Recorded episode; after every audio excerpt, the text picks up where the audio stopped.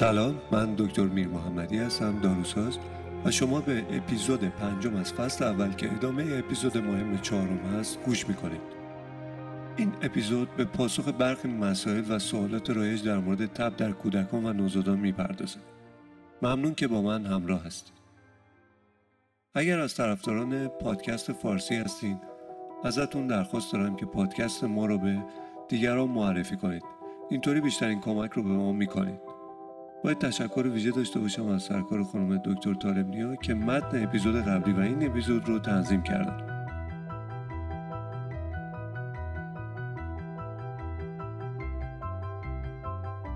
خب میریم سراغ اپیزود پنجم. این اپیزود در واقع مکمل اپیزود قبلیه که در مورد تب در کودکان و نوزادان بود. به دنبال اپیزود چهارم که در مورد تب در نوزادان و کودکان خردسال بود این اپیزود در مورد آموزش بیشتر و موضوع تب در کودکانه. چیزایی که توی این اپیزود داریم تعریف تب روش اندازگیری دقیق اون و زمان درمانش. همچنین علائم و نشانهایی که نیاز به ارزیابی بیشتر دارن رو بررسی می‌کنیم. ابتدا تعریف تب.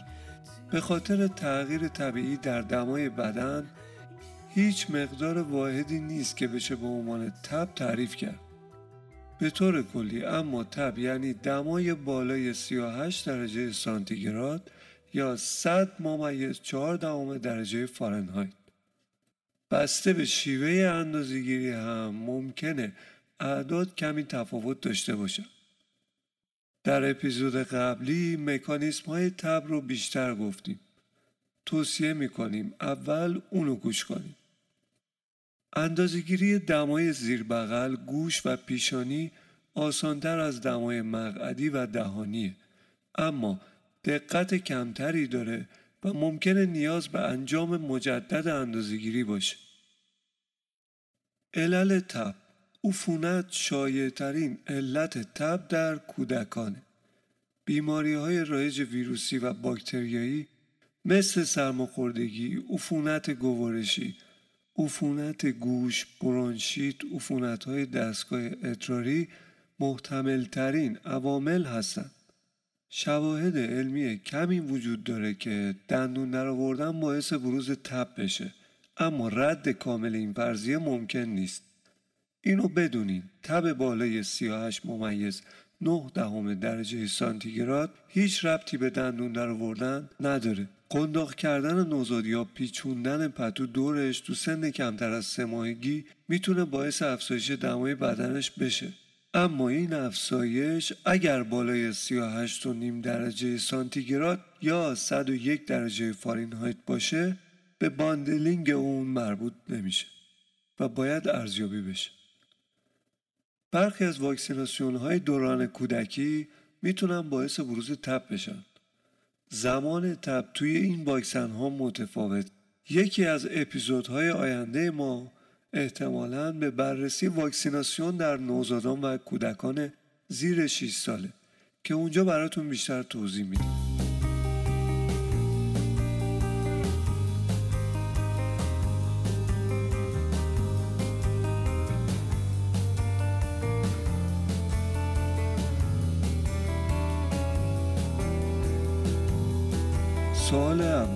چگونه تب کودک رو اندازه گیری کنیم؟ بهترین راه برای اندازهگیری دمای کودک به عوامل مختلفی بستگی داره. همونطور که قبلا هم گفتیم دمای رکتال دقیق ترین اندازهگیریه. با این حال اندازهگیری دقیق دمای دهان برای کودکان بزرگتر از 4 یا 5 سال با استفاده از تکنیک و روش مناسب اون امکان پذیره. دمای اندازگیری شده زیر بغل دقت کمتری داره ولی برای اولین نقطه اندازگیری دما در کودک زیر سه ماه یا کودک بزرگتری که نمی‌تونه دماسنج رو توی دهانش نگه داره انتخاب مناسبیه. اگر دمای زیر بغل بالای 37 و دو دهم درجه باشه اون وقت حتما دما از طریق رکتال باید اندازه گیری بشه. دمای اندازه گیری شده از طریق گوش یا روی پیشانی هم دقت کمتری نسبت به دمای اندازه گیری شده از راه مقدی یا دهانی داره و ممکنه نیاز به تایید صحت از طریق تکرار توسط روش مطمئنتر داشته باشه. اندازه گیری دما با احساس پوست کودک دقیق نیست. اینی که دستمون رو روی پیشونی یا شکم یا عضو دیگه از بدن کودک می‌ذاریم که حس می‌کنیم داغه. این بررسی دمای لمسی نامیده میشه. و به شدت به دمای بدن کسی بستگی داره که داره دما رو اندازه می‌گیره. یه سوال پرکاربرد دیگه انتخاب تبسنج جیوهی یا تبسنج دیجیتاله. تبسنج دیجیتال ارزونن و به طور گسترده در دسترسن. منم توی سایت چند تا از اونا رو گذاشتم. دقیق ترین راه برای اندازهگیری دما هستند اون انواعی که توی بازاره خیلی متنوع هم هست. مثلا نوکشون فلزی پلاستیکی انعطاف پذیرن دماسنج یا جیوه به دلیل اینکه توش جیوه هست و ممکنه به طور اتفاقی کودک در معرض جیوه قرار بگیرن که خیلی سهمیه توصیه نمیشه. قبل از استفاده از دماسنج جیوهی حتما اون رو تکون بدید حالت عادی هر دماسنج جیوهی مثلا دماسنج های اتاق. اینطوری که جیوه توی یه لوله موینه بر اساس میزان گرمای هوا بالا و پایین میشه. و این خیلی سریع هم اتفاق میفته اما تو تبسنج جیوهی وقتی به بالاترین دما برسه دیگه بر نمیگرده عقب و پایین نمیاد. اینطوری دقتش بالاست. و فقط با تکون دادنه که جیوه برمیگرده. بعضی دیگه از انواع تبسنجا هم هستن مثل نواری که رو پیشونی می‌ذارن یا حتی پستونکی هم موجوده. ولی با این حال دیجیتال توصیه میشه و الباقی خیلی دقیق نیستن. اندازگیری رکتال کودک یا نوزاد؟ به شکم رو پای بزرگسال خوابونده میشه. مقدار کم وازلین و اپلیکاتور تبسنج دیجیتال بزنین به اندازه یک سانتی داخل بدن کودک قرار بدید. پروبش که فلزی دیده نشه کافیه. دماسنج دیجیتال یک دقیقه زمان نیاز داره اکثرا سود می‌کشن و دما رو نشون میدن اما تبسنج و دماسنج جیوهی دو دقیقه باید بمونه در نتیجه باید زمان رو اندازه بگیریم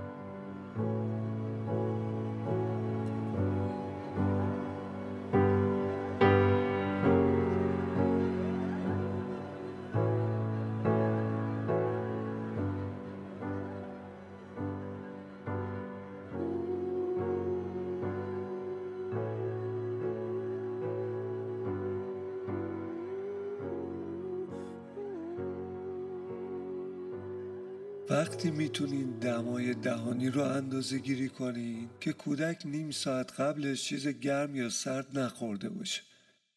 ترجیحاً اصلا غذا و نوشیدنی. تبسنج رو با آب خنک و صابون تمیز کنین آب کشی کنین نوک دماسنج رو زیر زبون بگذارین و ازش بخواین با لبها نگرش داره دهانش رو ببنده یعنی لبها رو. تبسنج جیوهی سه دقیقه وقت نیاز داره تبسنجای دیجیتال کمتر از یک دقیقه. اندازه گیری دمای زیر بغل. زیر بغل باید خشک باشه. اون وقت می‌تونین اندازه گیری رو انجام بدین. آرنج کودک روی سینه قرار بگیره. چهار الا پنج دقیقه دماسنج تو این حالت زیر بغل باشه. اندازه گیری دمای گوشی. این اندازه گیری به اندازه رکتال و دهانی دقیق نیست. برای همین بهش نمی‌پردازیم. دمای شریان گیجگاهی. فقط اشاره به این داره؟ برای غربالگری تب در کودکان بالای چهار سال کاربرد داره. پس اینو به خاطر داشته باشید. چون دقت کمتری داره و میشه توسط نوار پیشانی یا تبسنج های مادون قرمز تفنگی اندازه گیری بشه. خب سوال دیگه آیا باید تب کودکم رو درمان کنم؟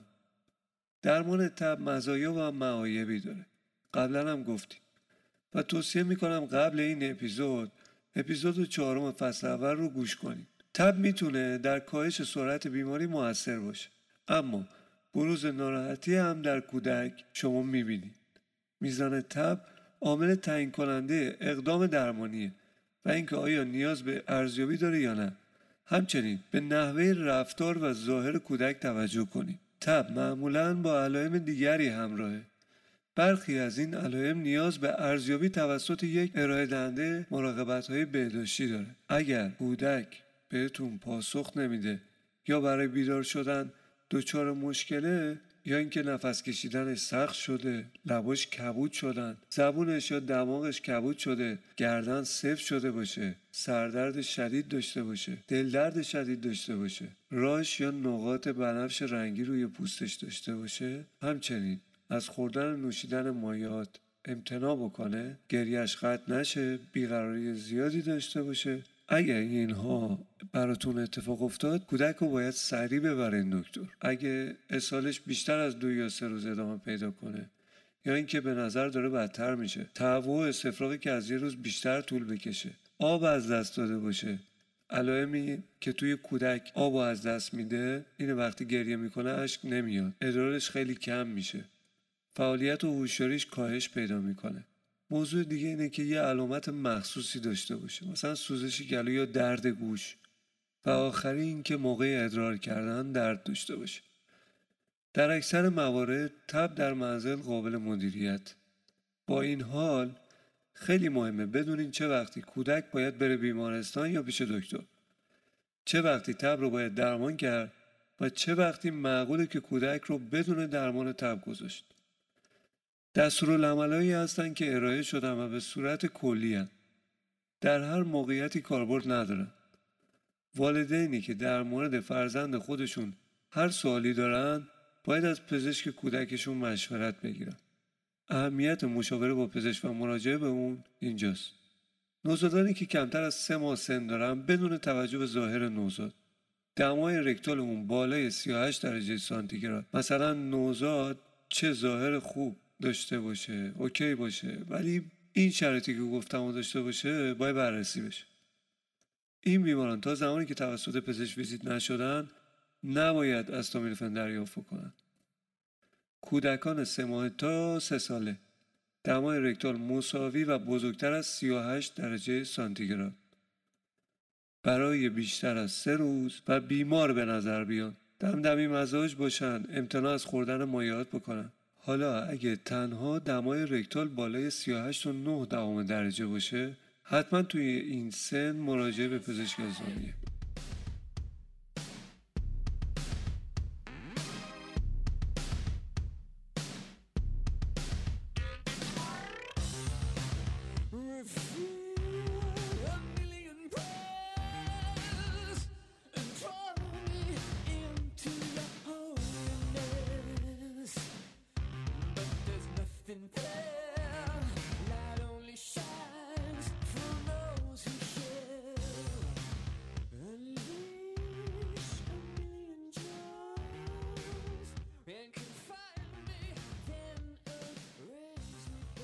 بقیه مواردی که باز هم در ادامه میگیم شرایطی هن که الزامی می‌کنه مراجعه کودک رو به پزشک.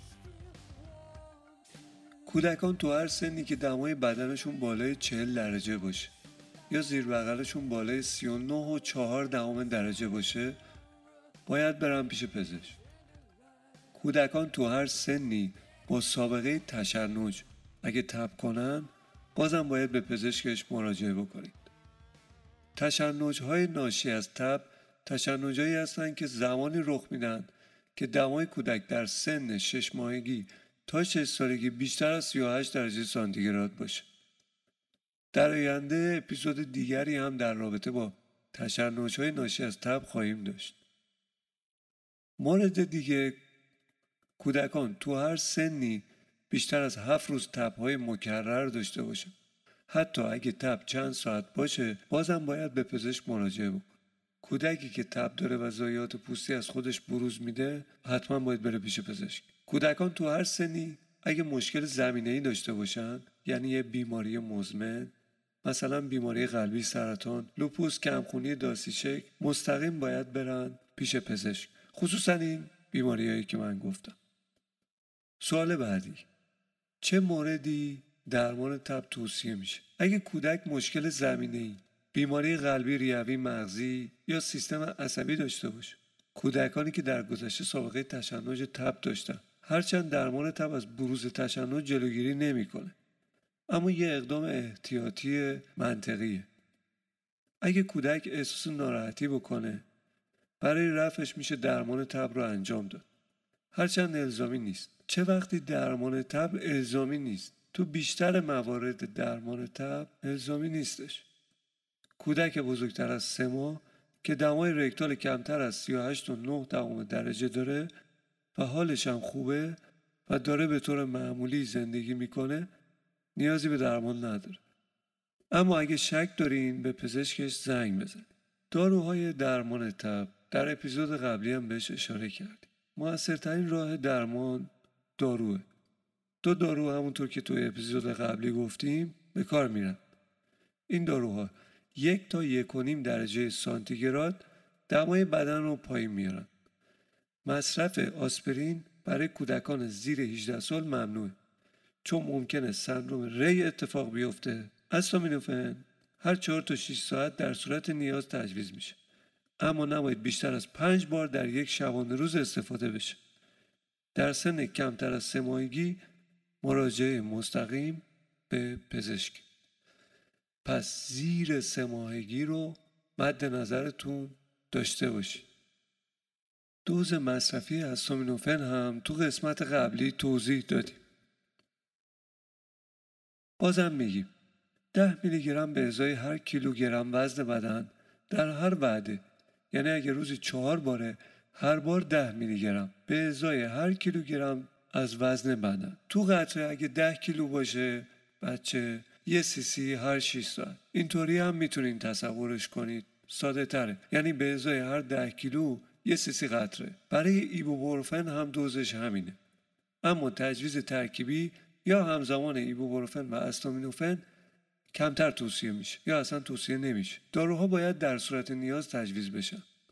و وقتی که علائم آزار دهنده رفع میشه قطع بشن. یه سری اقدامات هم هست که برای درمان تب استفاده میشه اما دارویی نیستن. اولی افزایش مایات تب می‌تونه باعث بروز کمابی در بدن بشه. برای کاهش این خطر والدین باید اونو تشویق به مصرف مایعات کنند کودکان مبتلا به تب ممکنه احساس گرسنگی نکنند و لازم نیست اونا رو مجبور به غذا خوردن کنید اما شیر گاو یا شیر خوش یا شیر مادر باید متناوبا بهشون داده بشه. کودکان بزرگتر ممکنه ژلاتین تمدار سوپ یا بستنی بخورن. اگه چند ساعت کودک تمایل به مصرف مایات نداشت ببرین دکتر تا تامین مایات جور دیگه ای فراهم بشه. اسرم بزن. اینو بدونین که کم آبی مهمتر از خود تبه و در سنین زیر 6 ماهگی آسیب بسیار جدی وارد می‌کنه. فاکتور دوم استراحت. استراحت یعنی کاهش فعالیت. تب باعث میشه بیشتر کودکان احساس خستگی و درد کنند. تو این وقتی که می‌تونید کودک رو به استراحت تشویق کنید. اگه کودکتون استراحت بیشتری داشت لازم نیست اونو مجبور به استراحت کنید. حمام کردن و پاشویه. پاشویه به اندازه داروهای تبر موثر نیست. و به طور کلی توصیه نمیشه. الکل هم نباید برای پاشویه استفاده بشه چون جذب پوست میشه از راه تنفس جذب میشه و مسمومیت ایجاد می‌کنه. به اپیزود پنجم از فصل اول پادکست داروچی گوش می‌کردید. من دکتر میر محمدی داروساز اینجا همراهتون هستم. البته این اپیزود رو من دارم در روز پنجم شهریور سال 1401 ثبت می‌کنم. که مصادف با ولادت حکیم و دانشمند فیلسوف و پزشک قرون وسطایی در ایران که مایه افتخار ماست زکریای رازیه. خوشحال میشم اگه موضوعی هست توی وبلاگ دروچی برام بفرستید.